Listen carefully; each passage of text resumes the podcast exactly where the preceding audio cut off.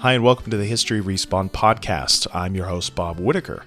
Today's episode is our 2021 History Game Award Show.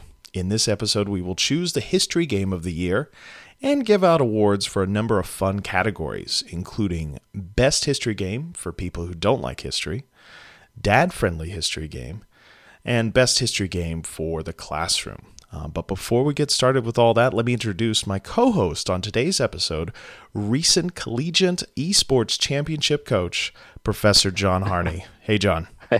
Hey, Bob, how are you? Pretty good. So, uh, yet again, it's been about a month and a half since we have recorded oh. a podcast. And uh, in that time, uh, we have been playing games and getting on with our life. But in addition to the normal activities of college academics, John Harney is also now been crowned a championship esports coach. So, John, could you fill our listeners in before we get to the award show? Could you fill our listeners in into your uh, championship story? Sure, I'd be happy to. So, um, Centre College fields teams in Overwatch and uh, Rocket League, and we compete in something called the National Esports Collegiate Conference, the NECC, which is actually an organization that grew out of a New England Collegiate Conference. And uh, we had a good experience with them last year, and so we signed up again in the autumn. And our Overwatch team went 4 and 0, and they kind of promoted us mid season, um, which was awesome, but also we would have walked that division and instead we kind of you know we we were respectable in the next mm, division yeah yeah. Um, and the rocket league team then was in a different kind of a situation and the way they do it is they do placements so that you're in a division with about 11 between 8 and 11 teams that are similar skill level to you. So um, you're you, you can win a championship for that particular group that particular division. And the rocket league team started really hot and then had a terrible second half to the season. Um, basically most of that team are actually on an athletics team, and so they were moving uh, kickoffs all the time, and they had to forfeit a game, and it was just it was it was it was a bit of a mess. Um, but they got their act back together for the playoffs, and in particular, the men's soccer season ended before the esports playoffs began. and so, uh, Centre College Rocket League were an eighth seed in our division in wow. an 18 playoff.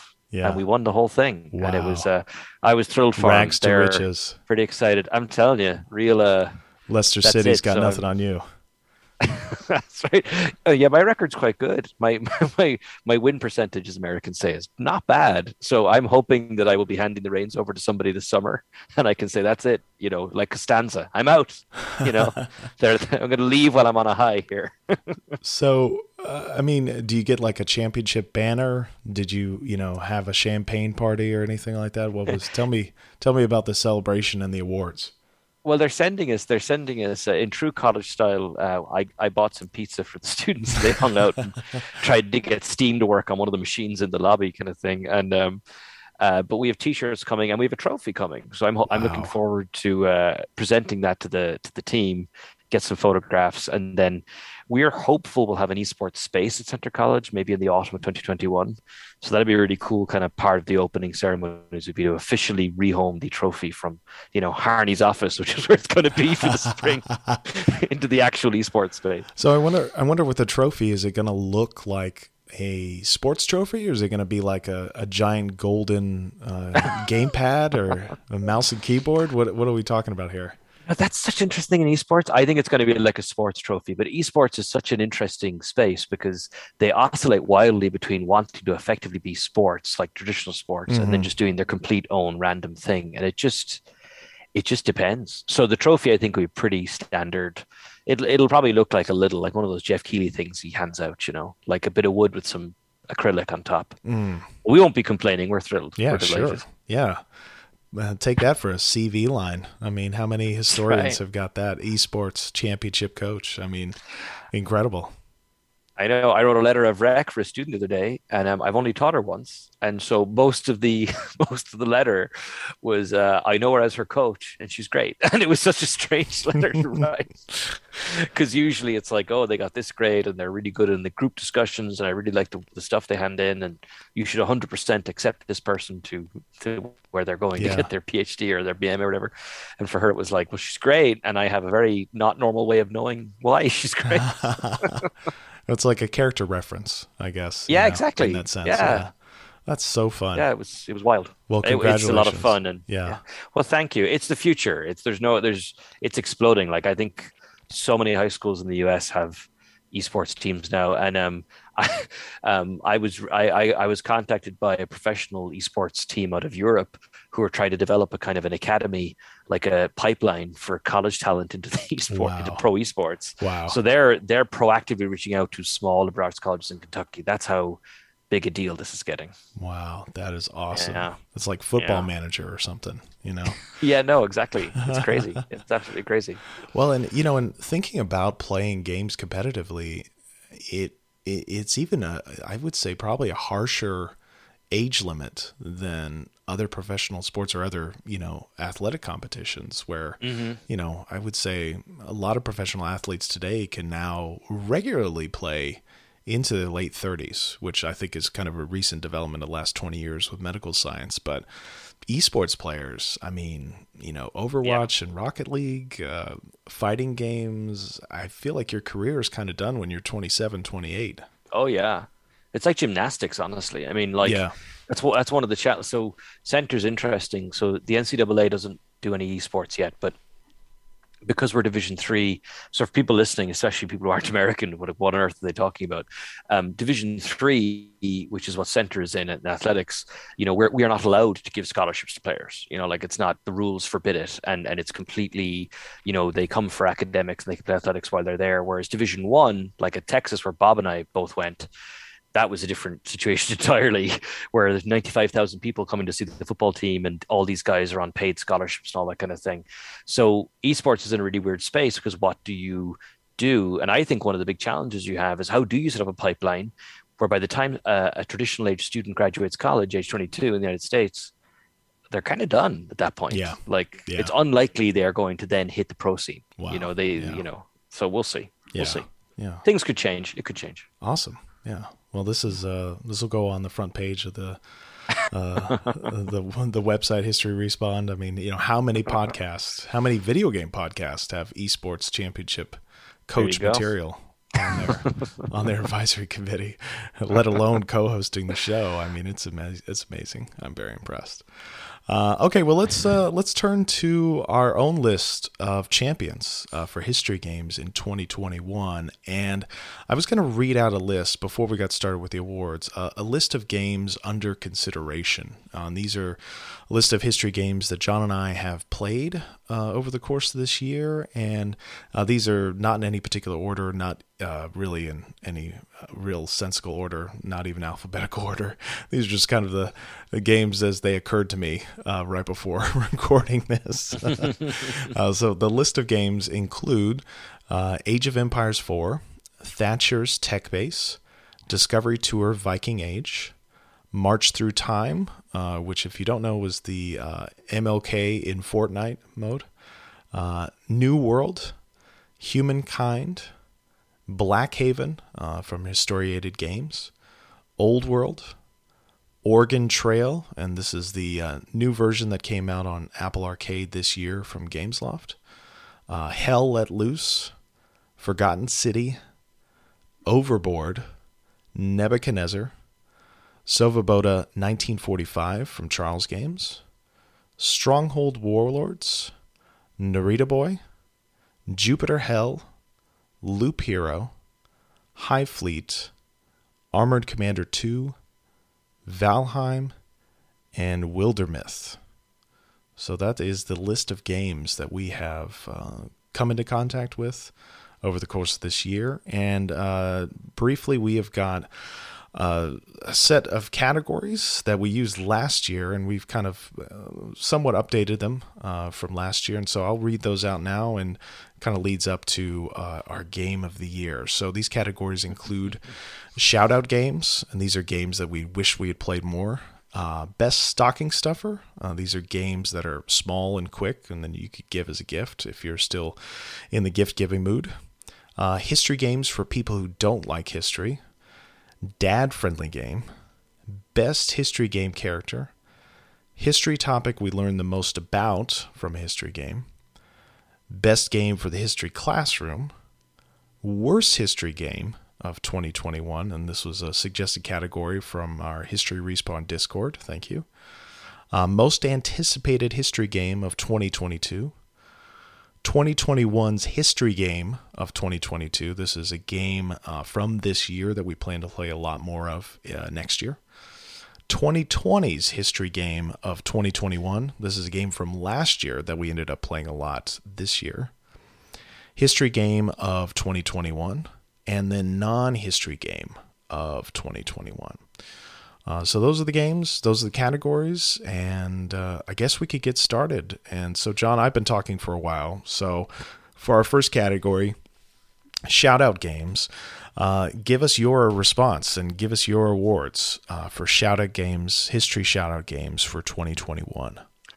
Sure. So, for me, it's kind of a hybrid of games I need to play more, but also kind of games that don't feature later as much as thought thought I would. The first one would be Stronghold Warlords, hmm. which is kind of the latest Stronghold game, and it's got a East Asia focus and a couple of interesting looking DLCs. One focused on the Mongol uh, Empire, um, another focus, I believe, I think it's the Romance Kingdoms, the three the Three Kingdoms period. Um, and you know, for anyone who's ever played a Stronghold game, they're kind of a interesting. They go back a long time. The Stronghold games, so they're kind of the, these quasi city builder kind of, a little bit like Age of, Age of Empires, but arguably more static type of a type of a situation. I guess is what I'd call them. Mm-hmm. And Stronghold games have been an up and down now for a few years.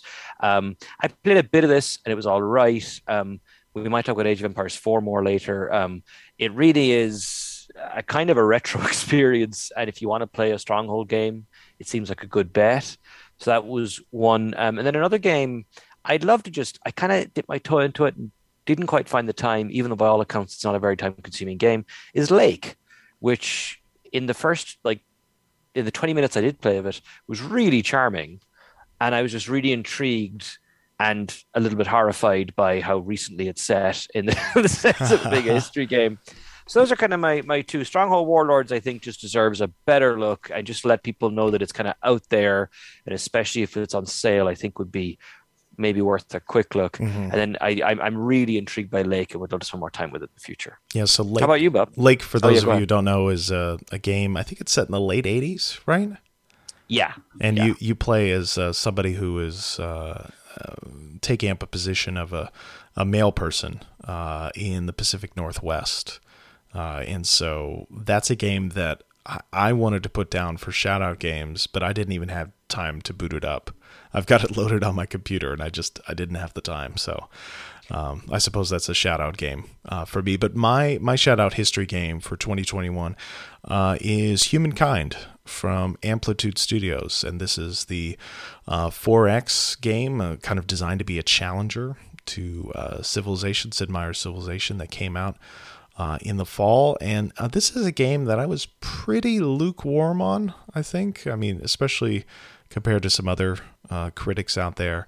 I just felt like it and made an, uh, maybe some weird decisions, uh, especially with regards to how it appropriated history and you know how it was presenting the past, and you know it wasn't even a, an interesting game to play. Um, but at the same time, it's a game that I feel like I should spend more time with and I should have spent more time with and um, you know it's just it just didn't really didn't really strike me uh, as much as I thought it would especially given the fact that I'm such a huge fan of the 4X genre so it's a it's a game that I feel like it deserves a, a shout out and it deserves a second chance maybe early next year yeah humankind and I might talk about it again later uh, if another certain game comes up. I feel like a lot this year, Old World and Humankind ended up in my brain in the same space of my head a lot when I was thinking about these kinds of games, and one of them kind of stuck there, and I kind of developed you know feelings for and the other and i want a, a humankind i like 4x games i love amplitude love everything they've ever done and i do like humankind but i didn't find myself playing it as much as i thought i would mm-hmm. and a lot of the i think a lot of people had that reaction. Mm-hmm. So so it's interesting. But I think Bob, it's worth your time to spend it, give it a bit more love next year. I'll do, do. it. I'll do it. And, there's there's, know, there's there's stuff cool stuff going on in that game. Yeah, and they'll come up with new content. So I I think yeah. I mean I think they've got uh, more DLC packs coming out. So yeah, maybe one of those will grab me. But uh, yeah, just it, you know, it's the perfect game I think for me for this category because it's like, uh, you know, I wanted to play more of the, more of it. I wanted to like it more. Didn't quite get there, but maybe next year we'll see. Uh, okay, next category: best stocking stuffer game. This is a game that. Uh, you know, people don't really buy physical games anymore. Uh, but if you did, this would be a game that maybe you throw into a stocking, um, you know, especially a stocking of somebody who's interested in history. Uh, and my stocking stuffer game uh, is called Hell Let Loose, and this is a uh, online uh, multiplayer World War II shooter uh, from a studio called Black Matter. Uh, and this is a game that came out for free if you have PlayStation Plus. came out as a free PlayStation Plus game. I think maybe in September or October. I want to say. Um, and this is a game that I got a chance to play over the holiday break. Uh, so in the past couple of weeks, I played it on my uh, PlayStation 5, but it's also on uh, the PC, the Xbox, all of those. And this is a game that I think is perfect for this category because it's relatively inexpensive. Um, it's on sale right now uh, via Steam and um, PlayStation Online, Xbox for around $25 and it's a game that I got a lot of enjoyment out of. And uh, John, I don't know if you've gotten a chance to play it, but what makes this game interesting is it has a lot in common with the uh, recent World War One um, kind of online shooters like Verdun uh, and Tannenberg, uh, where it is attempting to be more realistic with the Second World War. So. I think if you've got somebody in your life who is interested in first person shooters, uh, cooperative shooters online, uh, and is interested in the Second World War, this one has a lot to recommend it. Yeah, I'm a little intimidated by it. To be honest, there's kind of these these big scale realistic team shooters. Yeah, yeah, and it it's funny because they use realistic maps for the setting of these levels or these uh, um, you know uh, online uh, multiplayer matches. Uh, so realistic maps, uh, and but that also means that your spawn points are usually really far away from the front line, and so you're really having to kind of hoof it in order to get to the front line. And it's very often the case that you know you take like 10 15 minutes uh, to get to the front line and then you're spending about five minutes in actual combat and then you die right and so it's weird because like the actual combat time is probably much less than what you're used to with say like Call of Duty or Battlefield.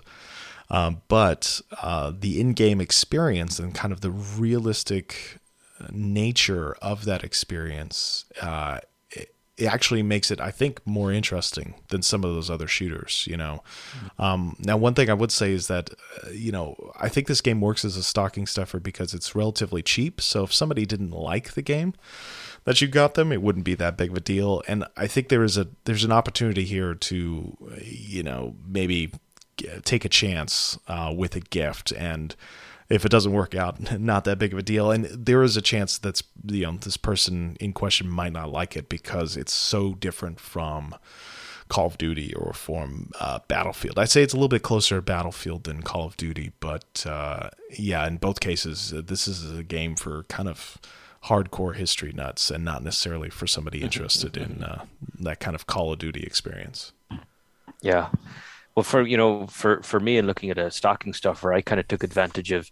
There's been a, a, a bunch of games in the last year or so that kind of hit this kind of meta itch of like what it's like to play an old game. You know, like in a culture where you can buy a slightly weird, smaller Super Nintendo or Mega Drive and plug it into your TV and play these old games. These are modern games that either feel old or are deliberately evoking something old. So, Narita Boy is an example of that, which is interesting. Narita Boy doubles up as actually being historically set as well. So, it's set in the 80s, it's got chiptune style music, and you're effectively, you know, you are the player character is locked into a kind of Japanese style computer game. Um, you know, that it's, it's kind of a, a, a roguelike kind of platformer action type thing. Um, Jupiter Hell, which was um, you know a kind of a, a, more modern version of something called Doom RPG, which was on for a long time.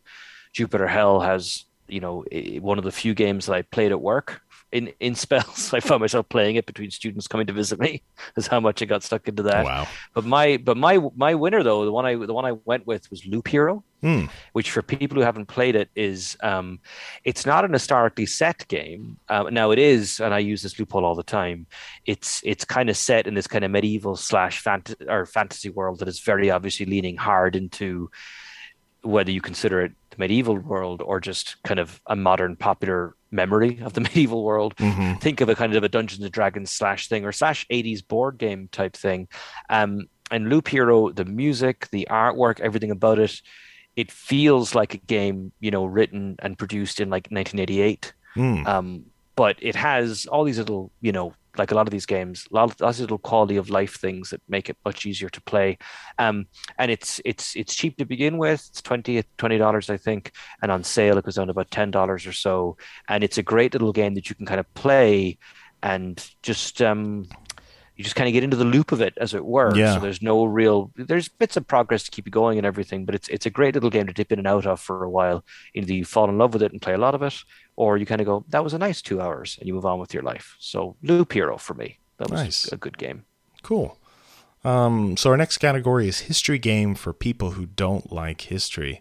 Uh, and my selection for this one uh, comes from one of our favorite studios, game development studios here at History Respawn. That's Inkle Studios, uh, the makers of uh, Heaven's Vault uh, in 80 Days. And uh, their most recent game uh, is a game called Overboard. Uh, and this is one that is available. I think definitely PC. I, th- I know it's available on the Switch, and I also think it's available on mobile, um, you know, cell phones and tablets as well.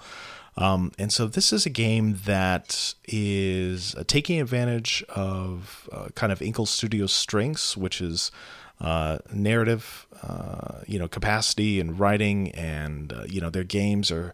You, this one is kind of cut from the same cloth as 80 Days, so it's like a really complicated um, uh, choose your own adventure game. And this one is set in uh, 1935 on a ship that is uh, traveling from uh, Britain to America. And you are about eight hours away uh, from landing in New York, and you play a. Um, uh, former West End actress named uh, Veronica Villensey. And uh, she has uh, decided to uh, kill her husband uh, while on this uh, voyage. And you are playing basically as the murderer, and you are trying to escape justice uh, before uh, you land in New York, where you can um, ostensibly escape into uh, safety, uh, basically. Um, and so this is a really fun game uh, because it's it's a history game and has major history elements. Uh, you know, it's set in 35, and so there's very much a sense of the interwar period. There's very much a sense of uh, politics and uh, diplomatic relations going on uh, in the Atlantic world uh, during this time period. And I don't want to spoil too much because it, uh, it kind of uh, conflates some with uh, the character development. Um, but I think it works for people who don't like history because it is primarily a murder mystery in which you are playing the murderer. And it reminds me a lot of the old, um, well, old novels, you know, like Raymond Chandler novels. It reminds me a lot of Agatha Christie, of course. Um, but uh, it also reminds me of an old uh, Alfred Hitchcock movie called Rope. Uh, John, I don't know. Have you? I don't. I, I know never- Rope, yes. You know I've Rope. seen Rope. So Rope is one of Hitchcock's early films. I want to say it actually came out in the mid 1930s, maybe early 1940s, something in there. Uh, but it is a really interesting film because it starts uh, with the murder, and you see the murder, and you see who commits it, and basically the whole uh, movie is like a bottle episode of a sitcom in which everything takes place in one room and you're trying to figure out will the murderers get caught? And that's basically how overboard works. So overboard uh, inkle studios uh, lots of historical elements in this lots of great historical context um, really great characters who touch on major historical events of this time period but i think it works for people who don't like history because it's it's a great murder mystery And that also sounds like when Warner Brothers finally gets stacked together and decides to license a Columbo game. Inkle are the people to go to. I saw. I, speaking of Columbo, um, I saw uh, somebody was passing around on Twitter uh, a supercut uh, from Columbo, and it was all of the uh, segments in all of the Columbo episodes. I think the video lasted like three minutes, uh, but it was all the segments in all the Columbo episodes in which he was eating food or talking about food. it was really hilarious. Um, but this this game Overboard, this is something I want to talk about uh, next year on History Respawn. Uh, this is right in my wheelhouse, uh, and in fact, when I was writing my dissertation on the history of international crime, uh, a big part of that story of international crime during the early part of the 20th century was crime actually committed on ships, right? And then who had mm. jurisdiction. Uh, and uh, so lots of interesting stories there. So I, I can't wait to do an episode on Overboard. Cool. Yeah. Well, you know, so for me, in, in terms of this game, I'm cheating all the time. An honorable mention again for me.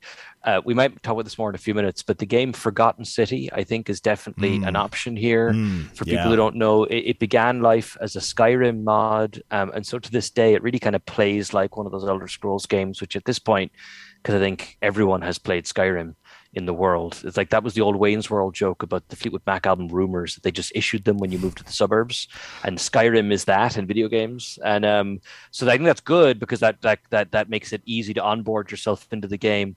Um, and then, although the game has a heavy historical theme setting, lots of really cool stuff actually it kind of feels like an assassin's creed type situation as well because there's this mixture of kind of the the, the present and kind of arcane stuff mm-hmm. and this kind of historical exploration but uh, but the one i actually picked for a history game people who don't like history per se is valheim mm. um, and for people who didn't get a chance to play this game valheim is a good game which actually i need to play more um, in the future where uh, you're you're kind of a norse person kind of um, living in some kind of strange afterlife effectively although it is based on kind of a not a limbo exactly but kind of a, a plane between different types of afterlives or interacting with these various deities and supernatural beings and everything but the game effectively is a survival slash building game mm-hmm. um, so in fact there was an article i think it was on pc gamer only this week kind of saying that uh, valheim is my new minecraft and mm. so i think mm. that valheim definitely scratches that itch. Mm-hmm. Um, and so if you have someone in your life who likes those kinds of games, the Minecraft or various survival slash building, you know, you build a house for yourself, then you build up your tech and so on and so on.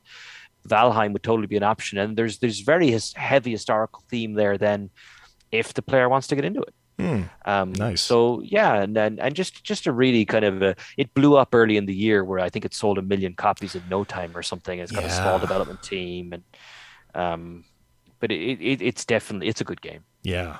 Yeah, really yeah. a lot of great work done by small development teams this year. Yeah. Um, oh Forgotten oh City, I think, is made by four people. That's right. Uh, and then Inkle Studios is very small too. So, uh, really strong category uh, for small studios. History games for people who don't like history. So, yeah yeah, the stuff that people can can put together in these small groups is truly astonishing now. Yeah, especially if they can outsource maybe the music or or you know one of the big things yes. they can't quite do themselves. Yes. And yeah. So you know, so that's yeah. It's uh, yeah. So in terms of like pulling people in, then so for the dad friendly game, we'll switch around. I'll go. I'll go oh, first. Oh, I you. want to. Uh, if you don't mind. I mean, oh no, please. You know, um, I was um, going to do most of the heavy lifting because yeah. you'd won a championship. You know, I figured you, you were tired from tired. partying. Yeah, I know. Walking around the city, holding it aloft. um, I want. I want to give my honorable mention again uh, to Armored Commander 2, which mm. is hmm. a really interesting game. Um, the first Armored Commander is just available on GitHub if you wanted to. You could just go go now and find it and download it. But Armored Commander 2, which was an, which was an early release for a long time, but officially came out in 2021, is is wild. Again, it's another one of these games that feels like something produced and released in 1982, um, and so it would be a dad friendly game for a dad who misses his Amiga, maybe. You know what I mean? Like it really kind of, or his, or his, um, his Commodore 64. Is that what they were called in the US? Yes. Yeah. So yeah. yeah. Um, it, it really feels like that. And it's World War II based, which officially makes it dad territory. Mm-hmm. Although we should say, as we did every year, um, the dad here is a metaphysical concept. Your your dad in question could easily be a mom or an aunt or a yes. sister or a brother or whatever. Yes. Um, but there's a certain dad vibe. Um, but I'm going to cheat a little because I know what Bob picked, and I have to confess that Bob, I picked the same thing because I I think because I think there was a clear winner in this category this year. I think it won by an absolute like like a country mile. Yeah. Do you want to do you want to share what you felt was the most dad friendly game this yes, year? Yes, so dad friendly game of the year, History Respawn 2021 official is Age of Empires 4 from Relic Entertainment. Mm-hmm. Yeah. Endorse. It, it is it is it is like it is a dad game in its purest uncut form. Yeah, it's a it's a wild. Put that on the back. We should talk about why. I guess we should yeah. explain why. We so so Age of Empires. Uh, this is a series that was originally uh, developed by Ensemble Studios. Uh, they did uh, Age of Empires 1 through 3 uh, from basically the late 1990s through the early 2000s. Uh, and then the series kind of went defunct uh, for about 15 years before Relic Entertainment, the makers of Company of Heroes, uh, brought it back and they did definitive editions for the original three games. And so this release, Age of Empires 4, is their first uh, their first version, right? Basically, where they made it themselves uh, and released it uh, in the fall of this year, and uh, it's it's a pretty remarkable game. Uh, it is very much a late '90s um, real time strategy game set in the medieval world, and you are playing through campaigns that are very similar to the ones that came out with Age of Empires 2 uh, in 98 or 99 or whenever that game came out. And uh, in addition to having that uh, old school RTS feel, uh, this is a game that also includes highly produced, um, you know, History Channel slash uh, BBC Two quality historical documentaries uh, that you can collect while playing. Uh, basically, you get them as kind of trophies uh, for completing campaign levels. And so these videos they cover all sorts of things from the use of a trebuchet to the social structure of the Mongolian horde, all sorts of interesting medieval topics, and done in a very highly produced, very slick manner. So. Uh, this is, you know, if you've got somebody, a dad, quote unquote dad in your life uh, that enjoys sitting down and watching, um, you know, BBC Two documentaries or watching stuff on the History Channel, uh, old school History Channel stuff, not Ice Road Truckers, um, then this is a game for them. Yeah, I can't, and I can't emphasize that enough. Like, Bob isn't even exaggerating here. That's exactly what the game is like. It's absolutely wild to me mm-hmm. that it's it's such a I don't know if discombobulating is quite the right word. It's it's it it really throws me, but yeah. it, it is the game. It yeah. is the it is the dad game of 2021. And no question. If you've got a, a, a, quote unquote dad in your life that says, "Well, they don't make games like they used to," this is this is how they used to make them. This is it. That's right. Yeah, that's right. And by the way, real quick aside, so many remasters now that mm-hmm. like I feel like maybe two years ago, maybe even last year, we could have a conversation about well, do we include remasters? Whereas now it's like no, we can't. We actually can't do that because there's just so many. There's so many. It'd be crazy. And you know, I think I don't know if it was this year or last year that Age of Empires two remastered or Age of Empires remastered came out. Yes. Um, but Age of Empires four is better because it's it does all the things remastered does, but it actually does have lots and lots of quality of life improvements that yes that really puts some people off. I mean, it sounds nice to play a 1995 game, but in practice, it's it's weird. Mm-hmm. Like there's no right click and think there's weird things like that in some of those games. So Age of Empires 4 solves those problems. Yeah. Uh, what about history game character? Yeah, so my this choice. Is a, this is yeah. My choice uh, is somebody I came into contact over the past week, and that is uh, our heroine for Inkle Studios Overboard, uh, named Veronica Villensey, who is uh, a West End actress, uh, basically uh, Britain's version of Broadway uh, in London's West End. And uh, she's fallen on hard times, and she's married a, a, socialite who is a bit of a gambler. And so she married him for his money, but he's basically gambled away their fortune partly in Britain, but then also on the ship on the way to America. And so she makes the decision to take her life in her own hands and uh, murder her husband, hoping to uh, not only uh, get rid of him, but then also to uh, collect the insurance money uh, for his death. and so uh, Veronica is very much uh, the uh, you know kind of the evil character, the villain. Uh, if you couldn't tell from her last name, she's the villain uh, for Overboard, but she's also the protagonist, and so you know her dialogue in this game is some of the sharpest and wittiest dialogue that I've seen in a game in a long time, probably since you know Inkle Studios' previous previous games. Um, and she is just kind of unrepentingly bad, uh, but she's also kind of bad in a fun way, right? She kind of makes fun of people. Um, there's a, you know, she's the murderer, uh, and so there is uh, different sections of the ship uh, that she can go on to try to cover her tracks. Uh, and one of the interesting sections is there's a um, a chapel uh, on the ship, you know, kind of a small corner of the ship that has a little, uh, some pews and then kind of a religious altar. And she can go there and have conversations with God about what she's done. and God responds and just kind of like, You're evil. Like, go away. What are you doing here? Why are you praying to me? And it's just, it's just fantastic to play a character who's just so, she's so uninhibited. You know, she's just like, I'm doing this. I'm going to try to survive uh, and you know is evil, right? You know, we would consider her to be evil, mm. but is also somebody who is is fascinating. And you, I, yeah, I played the game, just couldn't wait to see uh, what came out of her mouth. Uh, so yeah, Veronica Villensey, uh, my best history game character, a murderer, uh, best history game character for 2021. I, I was going to give this to um, Hatshepsut. Mm. Who was the second female pharaoh in mm-hmm. Egypt's history, yes, which I yeah. know because of Old World. And um, but I just wanted to give a shout out very quickly to how successful Old World is mm, at bringing yeah. its player characters to life and then their heirs as you go through your gameplay. I mean, I, I just thought that was so good. Um, Hatshepsut in the end, I had fun with her as a character and she was she lived a long life and she was just great. And then she, her kids were nowhere near as good. Um, so it was a it was a real you know uh, thing. But uh, this is okay so i played deathloop enough that it didn't it shouldn't have been in the shout out i played it enough but i haven't finished it. I'm saying that bob just to make sure we're careful here because my pick is colt from deathloop. Yes. Awesome. The protagonist of deathloop. I just want to say real quick about deathloop because it kind of well, speaking for myself, it does, doesn't actually really get into the rest of the, the, the podcast. Maybe Bob will talk about it later. I love the way the game looks. I love the way that game sounds.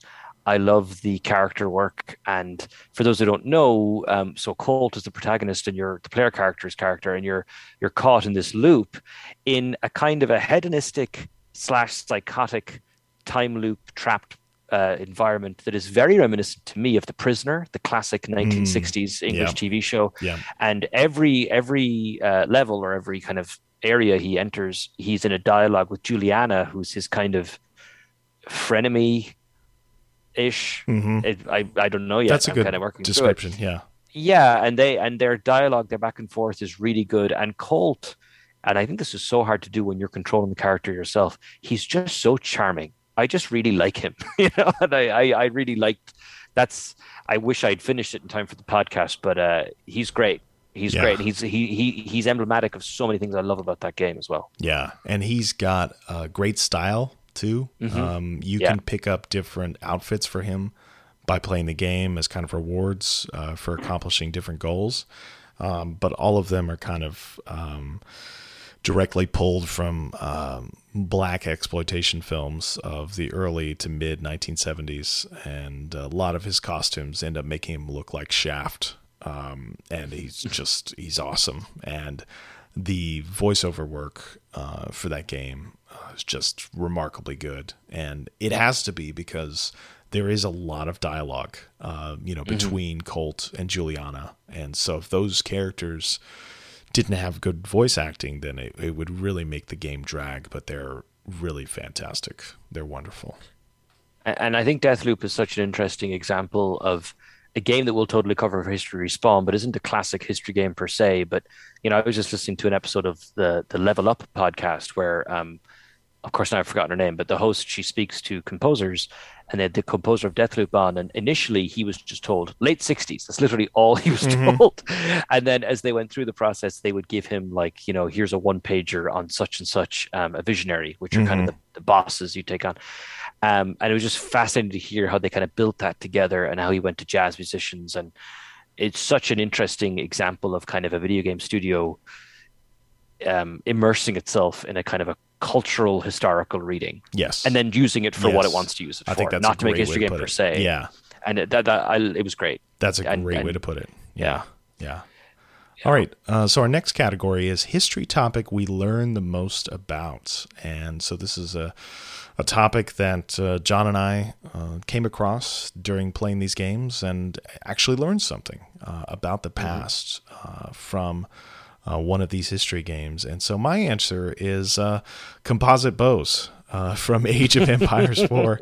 and so going back to our dad game category, um, Age of Empires 4 uh, has a campaign focused on uh, the Mongols. And uh, during the course of that campaign, you come into various videos describing elements of uh, horse archers and uh, Genghis Khan and the history of Mongolia.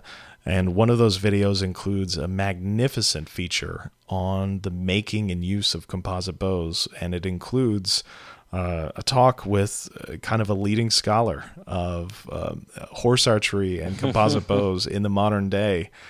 And it's just a remarkably good video. I'm sure you could find it on YouTube uh, by this point, but uh, if you want to find it for yourself, go and get Age of Empires 4. It's free on Game Pass uh, from Xbox, so if you know if you got a PC and uh, you have got a PC that's capable of running this type of game, go and get Game Pass. I highly recommend, and go and check out this video because it it changed my life, John. It's the crazy thing about Age of Empires Four is like you could easily be mistaken for, you know, not making fun of it, of course, but like just you know, oh, this this is this crazy stupid game. It's like no, no, no these videos are extremely informative and very good. like they're really well done. Um, for me, it was uh, Norse architecture of the Middle Ages. so I learned this year, and um, especially because when Valheim was first released, and before they made some good changes to like how you build your house and stuff, but you had to go on YouTube and find a guy who was like, "This is how to build a longhouse," wow. and there was a little bit of um, a little bit of a sharing there of information with uh, Assassin's Creed Valhalla. Yeah, definitely. technically a 2020 yeah. release. Yeah. And so I feel like, yeah. I well, mean, but there was a say, Discovery yeah. Tour also. So that came out this That's year. That's right. So, That's right. Yeah. There you go. And I was going to say, like in the last 12 months in particular, I feel like, you know, the 20th century has dominated. I'm speaking as a 20th century historian myself, as are you, Bob, for the most part, right? Like late 1930s, 20th. Yeah.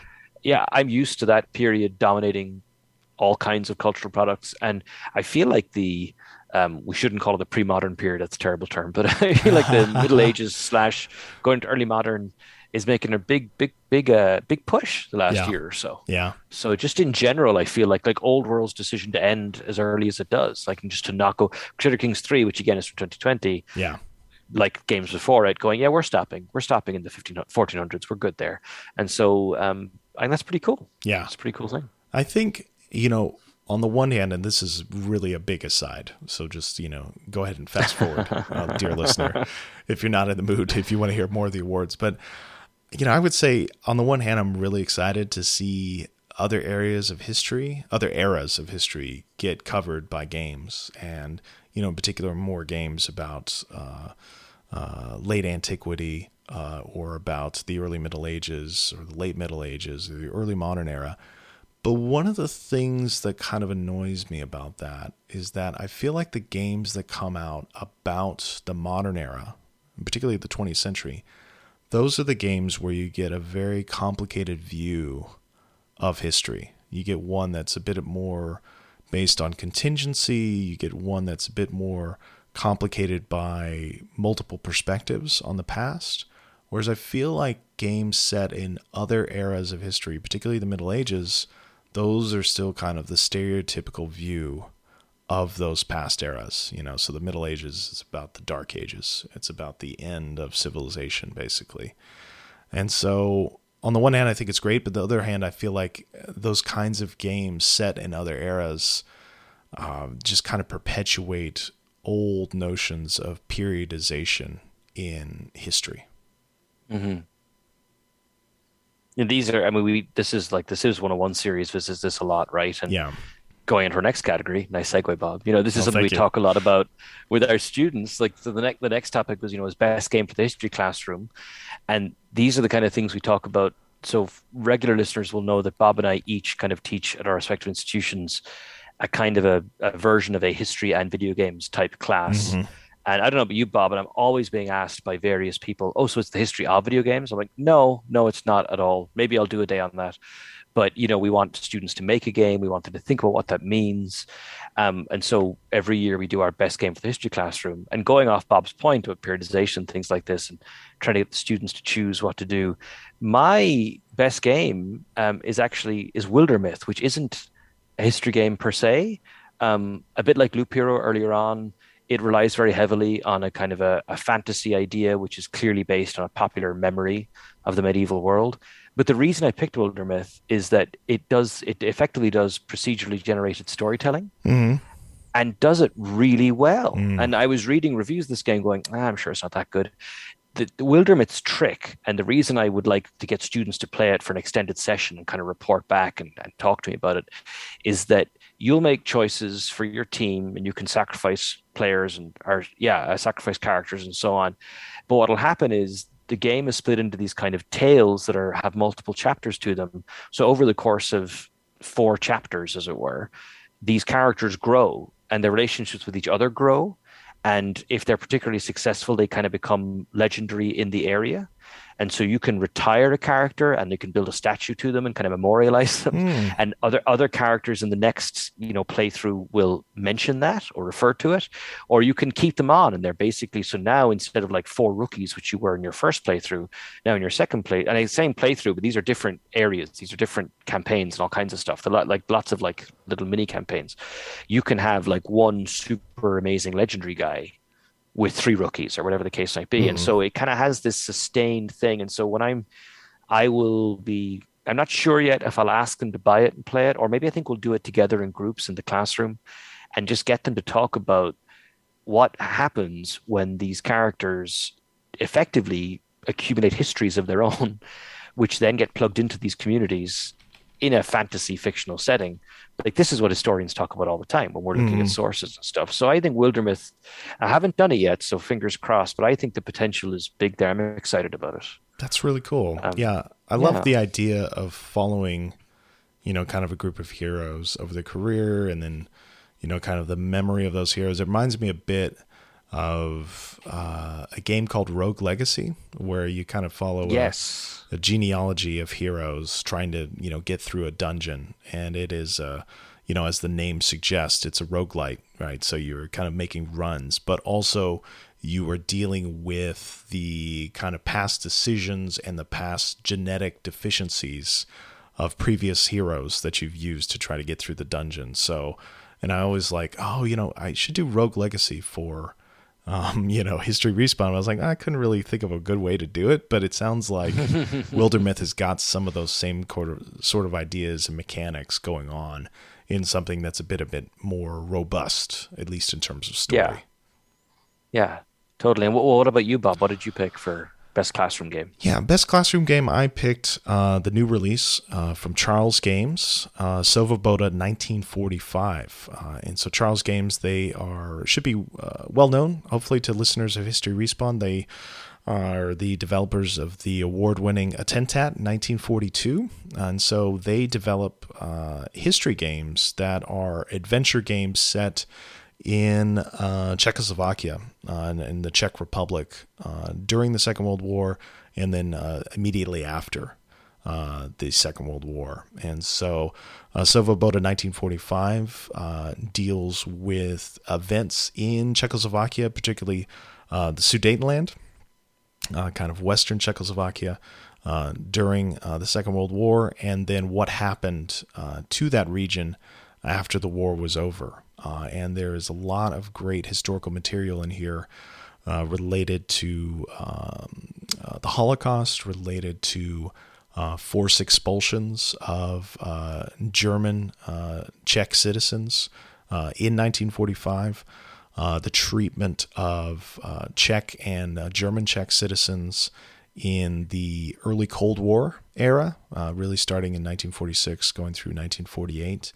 Uh, and then a little bit of discussion, interestingly, of a topic I didn't know anything about, uh, but the migration, the immigration of Czechs from the Ukraine in the post war era. This is something I didn't even know there was a population of Czech citizens uh, who lived in the Ukraine.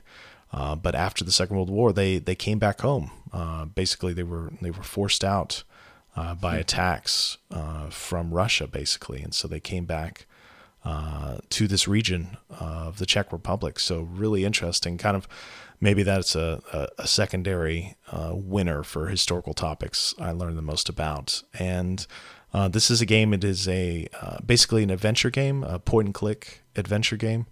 Uh, it is something that's available on just about any system, uh, and in, I think they have a phone version as well. They have a phone version of Attentat 1942. So uh, this is a game that I think would work really well in the classroom because it deals with a lot of uh, interesting historical topics. It does so in a way that is informed by historians, by scholarship. Uh, Charles Games, they receive uh, funding from uh, the Czech Humanities Foundation, Charles University in Prague.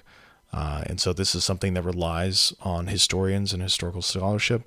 and then it's also something that is relatively cheap and runs on anything. And that is basically a perfect combination for a classroom game. And in addition, it only lasts about maybe two, two and a half hours.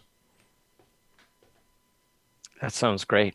That yeah. sounds. I, what they're doing is there's there's a lot of growth. I think of academics starting to make their own games, um, or to kind of play in that space and stuff. But I think Charles Games is doing a fantastic job. Yeah, and not just that, but like I, you know, I've taken I've taken trailers of theirs and their website and shown it to like people in the theater program here at work who mm-hmm. are interested in multimedia productions of their own and stuff like that. So uh, it's it's exciting. Yeah, and I I feel bad swinging from Charles Games, who we love, to a worse history game of 2021. hey, Bob, I'm going to let you in a minute because I think I think there's a clear winner. but before we get to the clear winner, I have I have a weird I don't know if it's a dishonorable mention or not for New World. Mm, okay. Um, and I, I feel conflicted about it because I like New World and I don't. So, if people who don't know, New World was, you know, Amazon finally, Amazon Studios made a game that was actually pretty good. And it's an MMORPG um, where you're not actually um, colonizing North America or the Americas in the 16, 1500s, but you kind of may as well be mm. in the sense that you're in this slightly adjacent alternate, you're fighting strange spiritual beings. But the game takes a lot of visual language from kind of frontiersmen in you know Kentucky and Virginia in the 1500s, and the opening uh, cutscene features a guy effectively wearing a stylized take on a conquistador mask, and I don't have the problems with this game that some do, but I completely see why they have those problems. And I think that basing the stylistic and language and visual vocabulary of your video game on the colonization of the Americas in 2021, you know, that was a choice, mm. you know, and I think that I, I, don't know that I would have made that choice. And so I, I, I would so I have really mixed feelings about it, but I think it was worth bringing up in this particular category just to put it out there. Of like that was that was that was it was definitely a swing. I'll put I'll put it that way mm. for sure. Yeah. Well, you know, maybe it's not surprising that a company like Amazon that is hoping to colonize space is interested in the history of colonization. I'll just I'll just put that go. out there. Um, so my uh, nominee uh, for worst history game of 2021, and this is a category uh, that was put forward on History Respawn's Discord. Uh, so thanks for the recommendation. Um, and uh, my nominee is uh, March Through Time, which is basically Martin Luther King's and the March on Washington depiction in Fortnite. Uh, so this is a game that uh, really uh, I feel does a, a disservice to uh, the March on Washington, to uh, Martin Luther King, to the I Have a Dream speech. uh, and is something that you know allows player characters to go in and get kind of the kind of glossiest version of that history without much context, uh, while also being able to promote and use emotes uh, from Fortnite and also various uh, you know skins uh, that are available in Fortnite. So it is, I think, it had the potential. You know, I'm very much you know it, people have listened to History Respawn.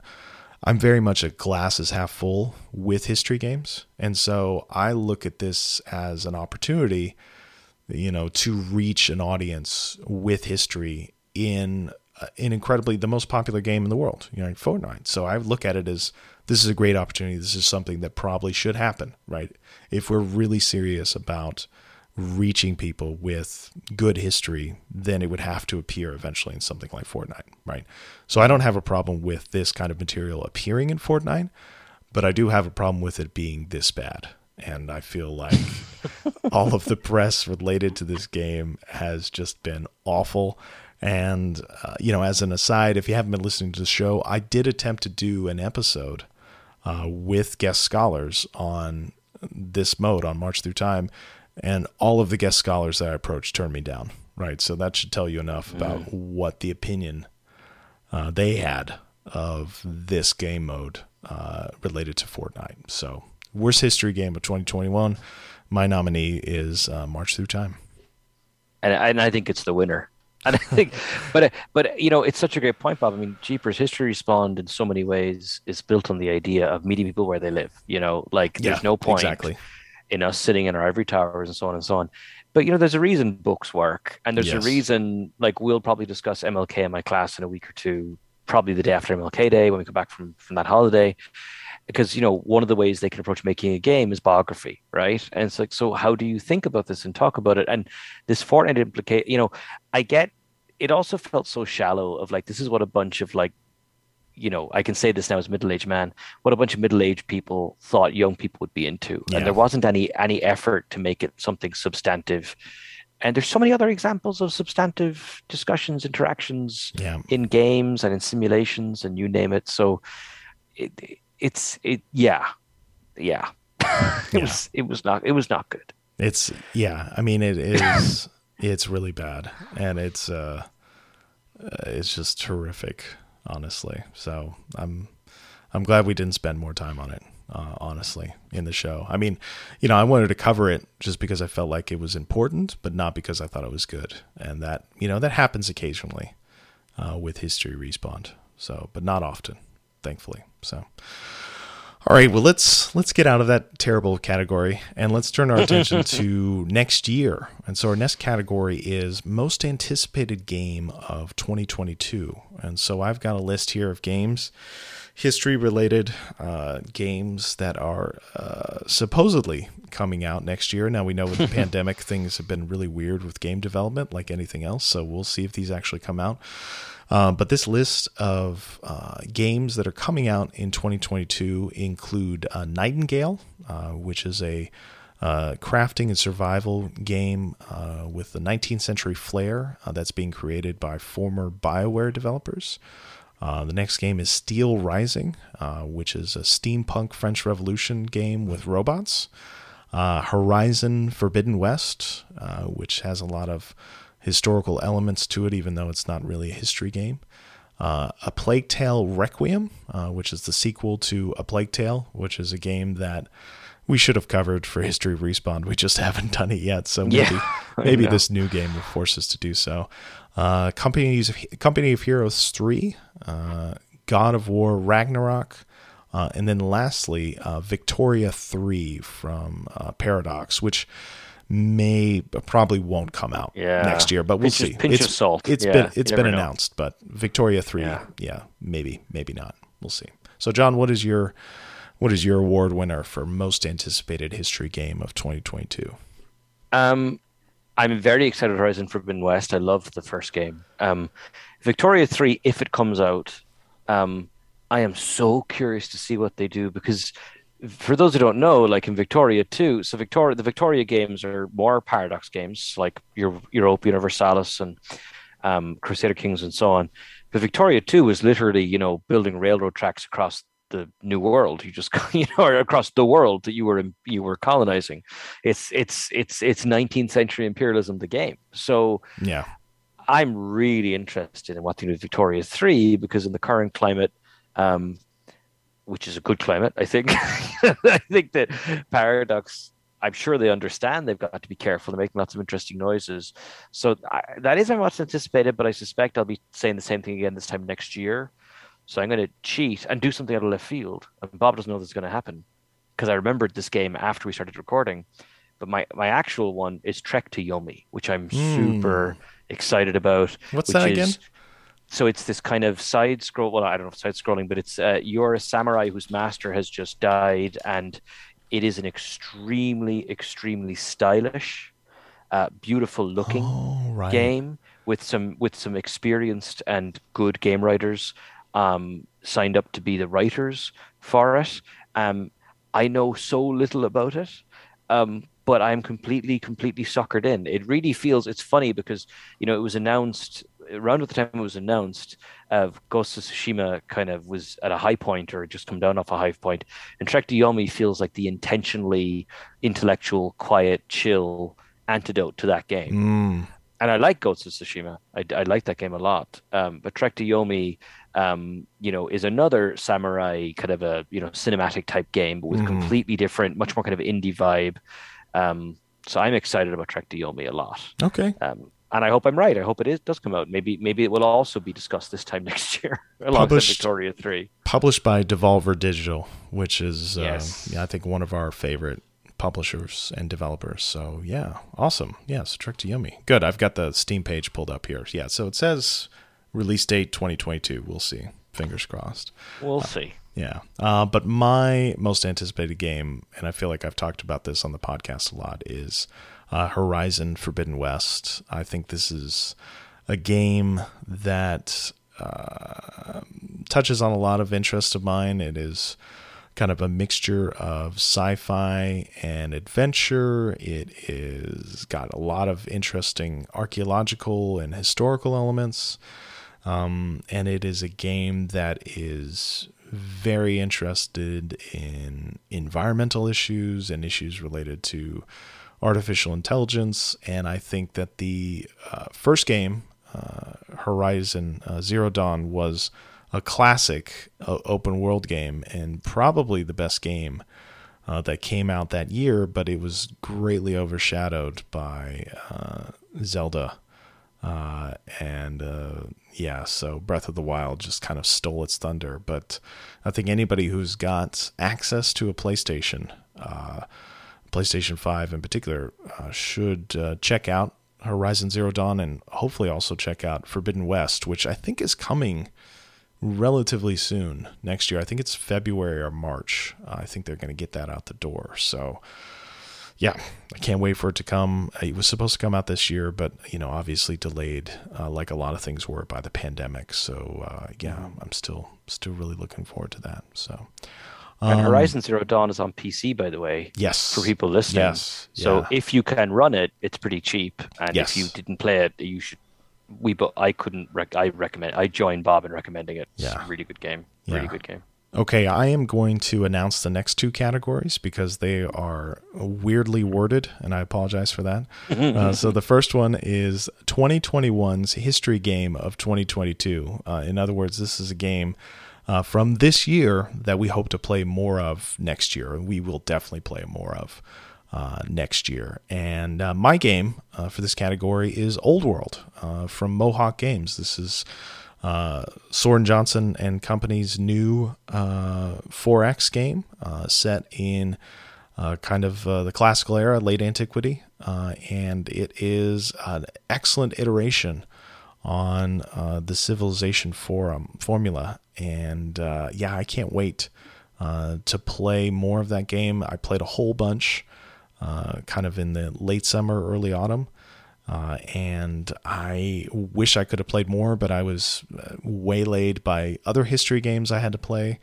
And grades to to put in and classes to teach, and so this is a game that I've got loaded onto my laptop, and I can't wait to start playing it uh, when I start traveling uh, next next year and uh, into into the spring and the summer. Hopefully, we'll see. I, I hope mm-hmm. they get a chance to kind of iterate on this and maybe um, you know provide some DLC. I don't know what they have planned, but I, I can't wait to play more of this game.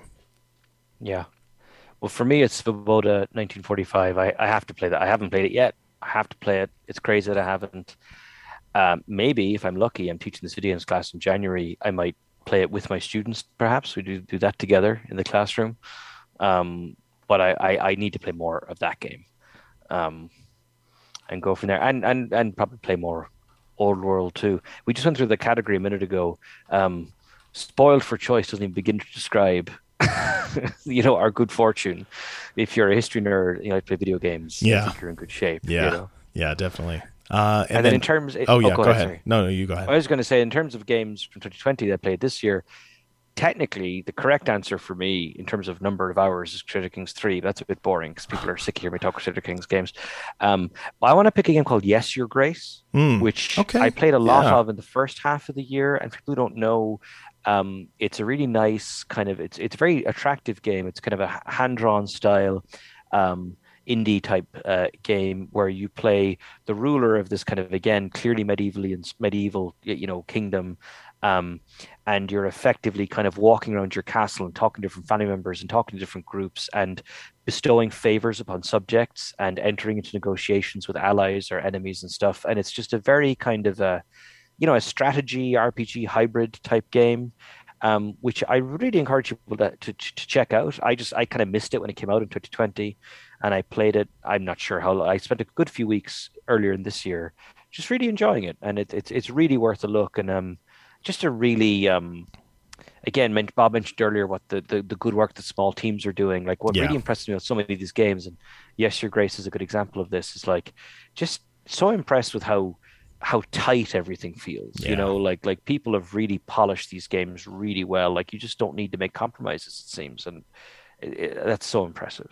Yeah. So yes, your grace is worth a look for people. Gosh, that's a game that's been on my wish list for a long time. I haven't gotten a chance to play it, and it means a lot to me to have you mention that and recommend it. Um, I definitely definitely want to check that out. So that was your 2020's history game of 2021, mm-hmm. right? So a game you right. played a lot this year. Uh, so my uh, game from last year that I played a lot this year uh, was Assassin's Creed Valhalla, and in particular, I played a lot of the Discovery Tour mode, uh, which I think I ended up playing through twice. I, I played it through in um, kind of a pre-release version, and then I played through it most of it again uh, once it came out, and I think this version of Discovery Tour mode it answered a lot of my criticisms related to previous versions of Discovery Tour from Ubisoft. Um, you know, this is a version that has the kind of interactivity I was looking for. It has more robust, uh, you know, versions of historical information and entries uh, in the database. Um, it is something that's got a narrative structure, which I think really fits uh, the style of game that it comes out of. You know, you know, Assassin's Creed Valhalla is really known for its narrative.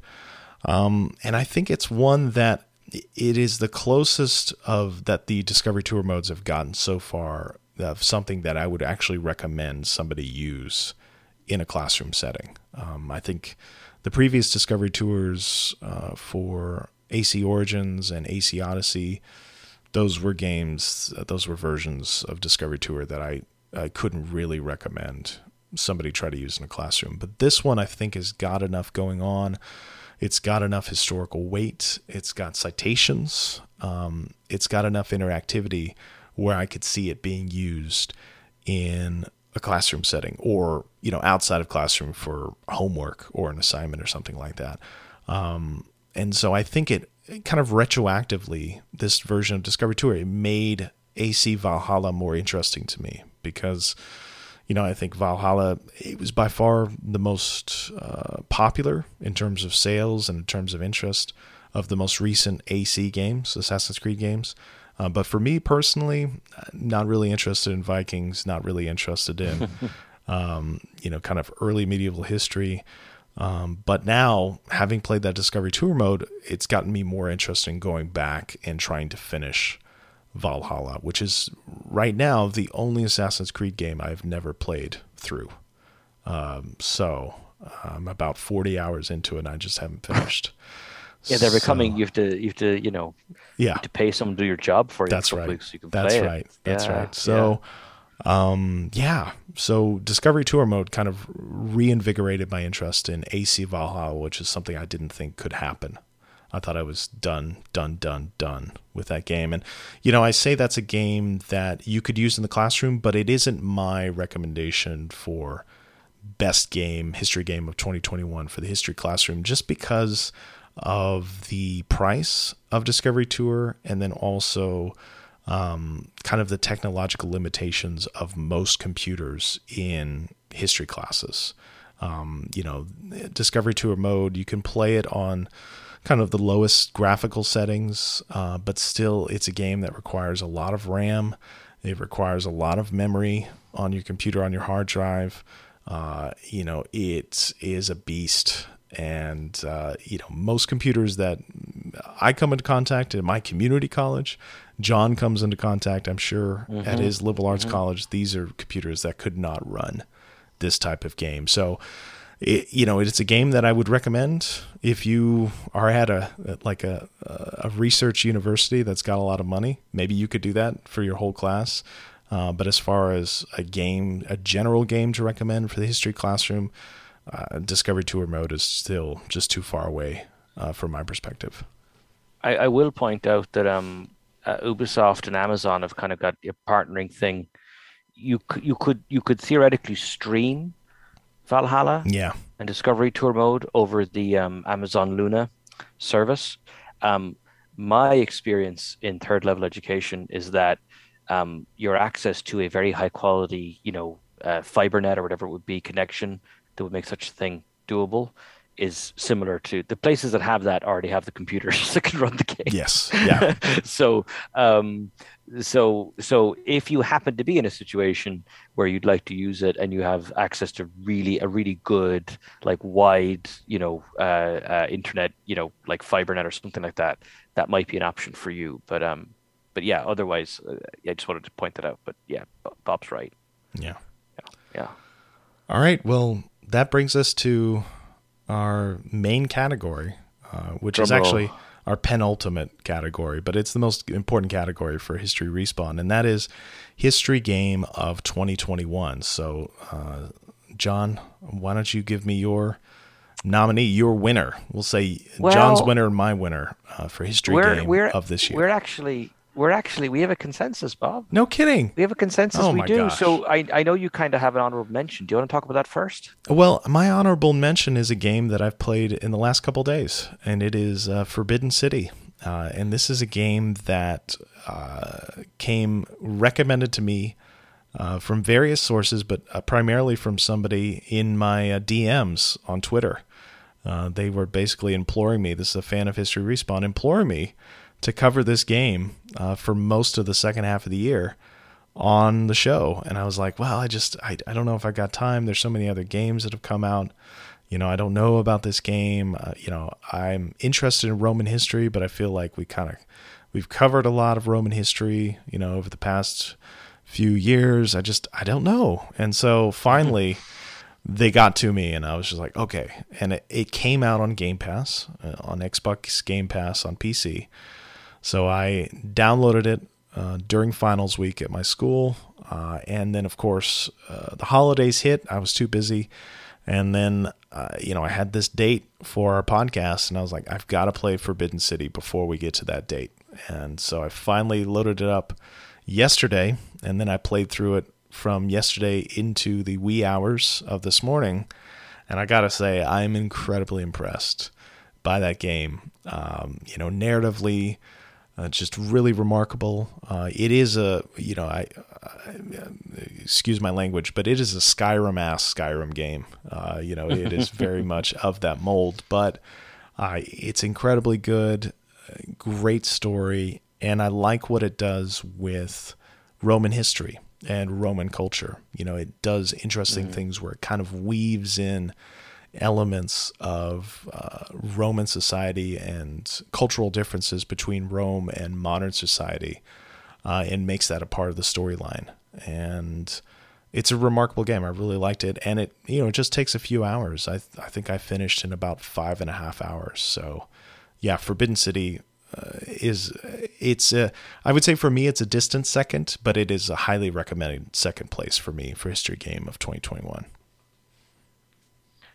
Yeah, endorse, and that game does. Um, it's hard to explain. Like you could go and you could Google Forgotten City. You could Google Forgotten City endings, for example, right? Yes. Which I which I wouldn't do before you play the game, but you could do that, and it doesn't. It just doesn't convey to you how fluid and how impressive the narrative kind of choices are in that game. Yeah. Like that's and, one of the coolest things yeah. about that game. And another thing, very briefly, is that it's a very difficult game to describe without spoiling mm-hmm. it.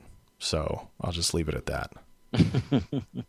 well, go ahead. You should announce the game, Bob, because it, we, we we're in agreement. But so this is should, consensus. have the honor. Okay. Yeah. Well, so history respawns history game of the year for 2021 is Old World from Mohawk. Um, so I just talked about this game uh, you know, related to how I'm going to play more of it next year. And, you know, in terms of what it did this year as a history game, I think it did a number of things that were really awesome. Uh, first thing is that it does something really interesting with history and it limits the history that it looks at to the ancient era, right? And so it is a 4X game, it is a game that's cut from the same cloth as Sid Meier's Civilization, but is one that I think does a great job of enlivening the ancient world. And so this is an ancient world in Old World that is not just about Rome, it's not just about the Greeks, uh, but it brings in other civilizations and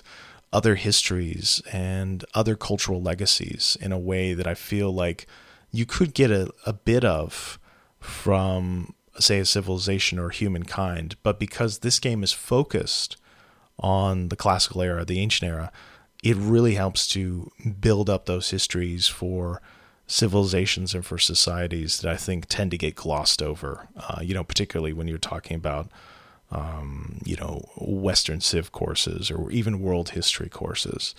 Um, and it also is a great game for enlivening what is um, you know, I think a really important genre for historical games, and that is uh, the 4X genre. Um, so, in terms of 4X games, Old World is a great innovation on elements of civilization. Uh, it uh, gives us the order system, uh, which gives a lot of tension uh, to the moves that you can make each turn in the game. Uh, it has great elements of uh, character-based storytelling, and you know, taken from Paradox games like uh, Crusader Kings 2. Um, and it also has got really great quality of life improvements to 4X games, including the ability to undo uh, commands. Oh, There's basically an undo button so like good. you would find in a word processor in this game. Um, and so it's just a really incredible package. And I think my only negative thing to say about it is I wish more people talked about it because this is a game that just recently uh, it won uh, PC Gamer uh, Best Strategy Game for 2021. Um, but I don't think it was even nominated for the Game Awards.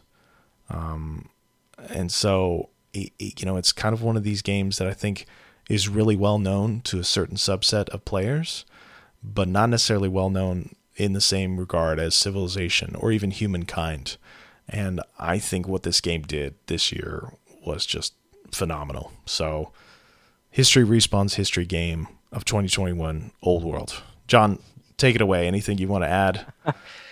just to say, and I, I, am sorry I keep mentioning humankind in the same conversation because Old World deserves to be talked about on its own. And I think I would agree with everything Bob said about Old World. But you know, I really, I wanted, I wanted humankind to be a bigger part of this conversation in my Me own too. head. Me too. Yeah. And and and and I think Amplitude continued. I think they they did so many things that are impressive. So if you play humankind, the things of being able to switch civilizations at certain points in the game um, or, or, or, have your community switch its identity and all these kinds of things and um, trying to rethink how cities work there's so many cool things humankind did and tried to do But Old World, and the thing about Old World was when the two games came out relatively close to each other, I preferred Old World, but I wouldn't say by some huge margin. Mm. But now that we're here at the end of the year, Old World is comfortably a better game for me because of everything else. They just they tuned it just right, and that decision to cap the game and keep you just you know part of me wishes that you could you know have the fighter jets and the classic civ 4 type stuff but choosing not to let the player do that was inspired you know it was an inspired decision i think i think the whole game was tighter as a result and i think bob that for you and me and for others interested um you know it's it sidesteps one of civilization's classic problems, which is this, you know, Whig history, right, progressive yeah. history kind of issue. Now, it not to say that it completely solves it, but um, and it allows you to, it allowed old world to focus on, hey, we want we want you to focus on um, this female Egyptian ruler. We want you to focus on um, what the Romans would be like if they had to deal with the Babylonians in a different way, and so on. Um, and it and it didn't feel trite or ham-fisted or it just it just felt like yeah this this was the most fun thing to do this mm-hmm. was the mm-hmm. right way to do it mm-hmm. and um and uh and, and they, they really i'm i'm delighted for them i think it was an exceptional achievement it's just a really good game yeah you know it's just yeah. really good it's it's the best history game this year it's, yeah it was that was it and you know i would say in terms of its notoriety i think you know what maybe hurt it a bit was the fact that it was only released uh, on the PC on Epic Games. Mm. And so yeah. it is coming out on Steam, I think early next year, maybe by the summer of next year. So that should help its notoriety, I, hope. And I and I think that I don't know. I think it's latent. I think it's mostly subconscious, but I think there's a bit of backlash against Epic, just even in the industry. Yeah, I think a little maybe, bit. I think maybe. there's a, and I think there's a reluctance on the part of some critics, and I, I can see where they're coming from. There's a reluctance to get too invested in a game that is that has been really walled off in a certain way, and that's hard because I'm sure Mohawk Games made the decision it made for reason for very good reasons. Um, you know, not least of which creating secure environment for your employees. You know, which I know they care yeah, about. So, yeah. yeah, so that was no well well deserved. Will we finish off with a slightly more with with uh, a bit more um, self indulgence with our non history game of the year? Yeah, so this is uh, our nominee for game that it might have some historical elements, uh, but this is kind of something that we don't really consider uh, to be a history game. Uh, that we think uh, was a remarkable game yeah. for this year. And so, John, I'll let you go first. Yeah, I want to channel. I want to make my second Seinfeld reference of the podcast. I want to channel some Festivus energy here, because Resident Evil Village is oh, not getting man. the love that it deserves. Oh, I know that. I know we all think it came out in 2018 or something, and that's the problem, right? Because it was it was a long year. I get it, but that is. I mean, it might be the best Resident Evil game I ever played. Wow. And I like Resident Evil games. So Resident Evil Village, for people who haven't played it, or if you played Seven, you have to play Village. And Village to me felt a bit like Resident Evil 2 to Resident Evil 7's Resident Evil. It's more action focused for sure. The story is getting more outlandish. It's just a very, it's a Capcom Resident Evil Japanese game with lots of white people in it, weird ass, you know, corporations are bad kind of game.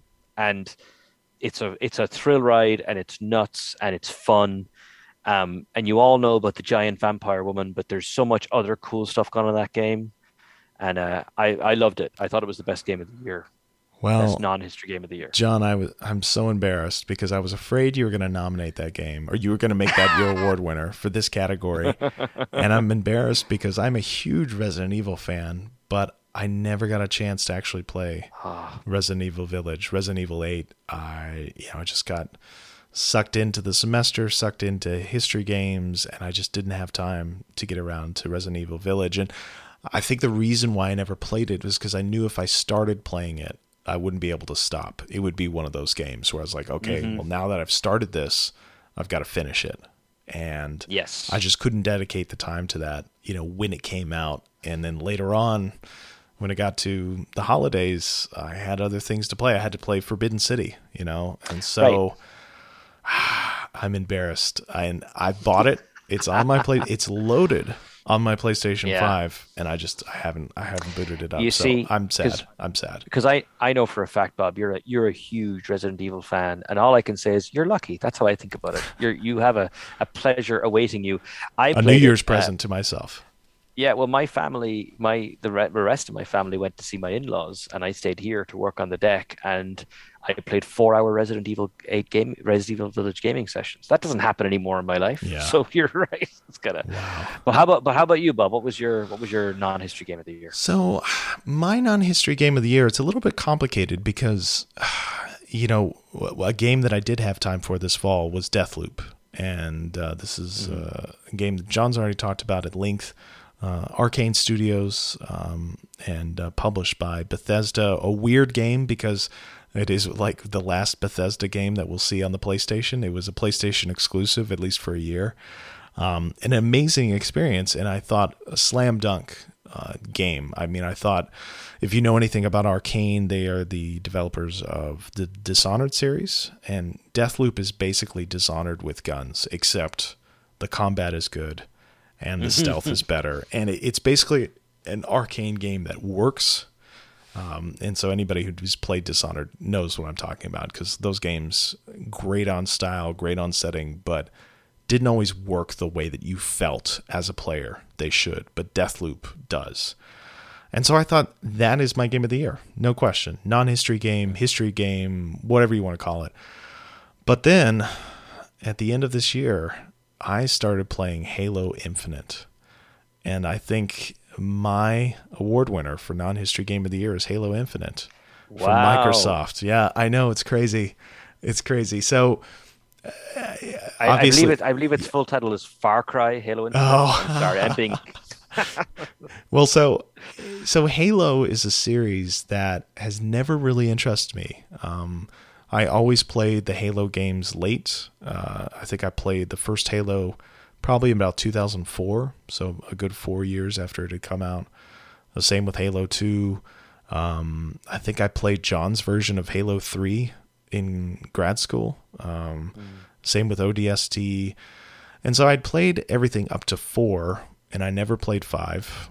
And I was having very strongly worded text message threads with John Harney all the way up to the release of Halo Infinite, basically declaring, why is anybody interested in this? These games stink, right? They're not interesting more, you know? And so then the game comes out, it gets good reviews, and I'm like, okay, well, you know what? I've got Game Pass. I've got enough space on my hard drive. I might as well, you know, just try it out. So then I can have an informed opinion and also hate it. And then I played it, and it is fantastic. It's one of the best.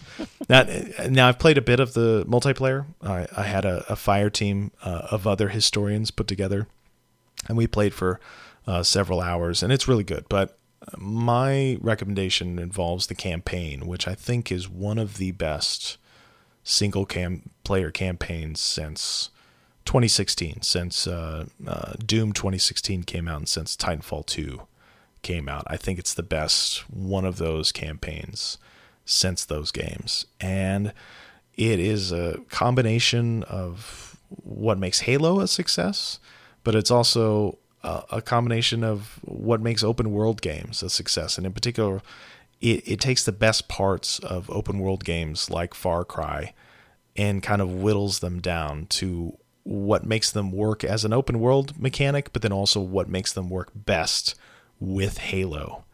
And I just, I loved it.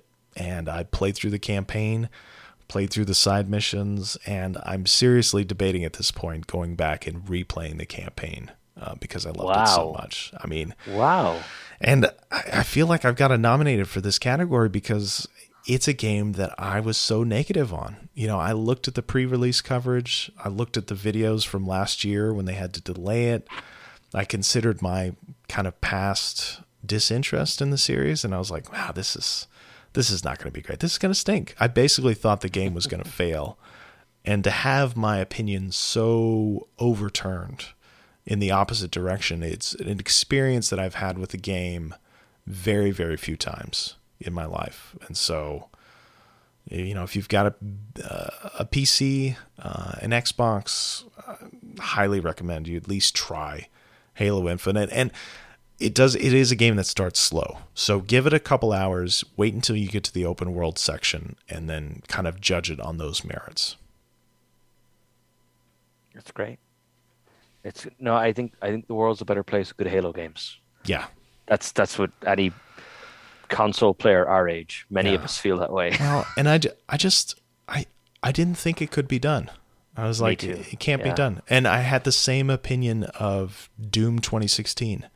You know, when that mm. came out, I was like, oh, this can't be done. You can't bring Doom back, right? It's so old, you know, mm. nobody cares. And it was amazing. And I feel like Halo hit that same high. And, you know, I think uh, if you go out and read criticism, the story has gotten knocked quite a bit. I think for good reason. I think, I feel like the story is trying to tie up and clean up yeah. a lot of loose ends from Halo 5, which I think yeah. by and large was considered a disaster. And so I feel like you almost can't judge the story on its own because it, it's trying to fix those problems. But I think it works well enough on its own to make the game a huge success. And uh, listen, I am I am completely stunned that this has happened. That I'm nominating a Halo game as my non-history game of the year. But here we are here we are. uh, you know, I eat crow. Uh, I'll eat my hat. Whatever you want. It's uh, it's a complete reversal. I'm stunned. I think that's a great place to leave it, though. Like I said, I I said for the last year and a half, there's already a Halo game. It's called Destiny Two, and um, whoa, but I'm wrong. I'm wrong. Yeah, as in like that. If you want to play Halo, just play that. But I was wrong, and it, it's out. I, I was joking when I said the world's a better place with a good Halo game, but I don't know. It does feel like, hey, there's I don't know. Let's just listen. A bit of optimism going into 2022. I'm all for that. So I'll take it as an omen of good things to come. Yeah. That there's a good Halo game out there. Yeah. Okay. Well, John, thanks for joining me on this episode. And uh, dear listener, thank you for joining us on this episode. I hope you enjoyed the show. Uh, if you are interested in History Respawn's back catalog of content, uh, please visit our website at historyrespawn.com. And if you enjoy our work, uh, please consider supporting our show by going to Patreon, uh, www.patreon.com forward slash history respawn. And until next time, hopefully uh, not too distant future, not two months into the future. Uh, until next time, dear listener, goodbye. Okay. Happy New Year. Yeah. We should oh, say Happy New oh, Year. Oh, yeah, yeah. We should say Happy New We'll leave this in. Happy New Year, dear listener. Goodbye.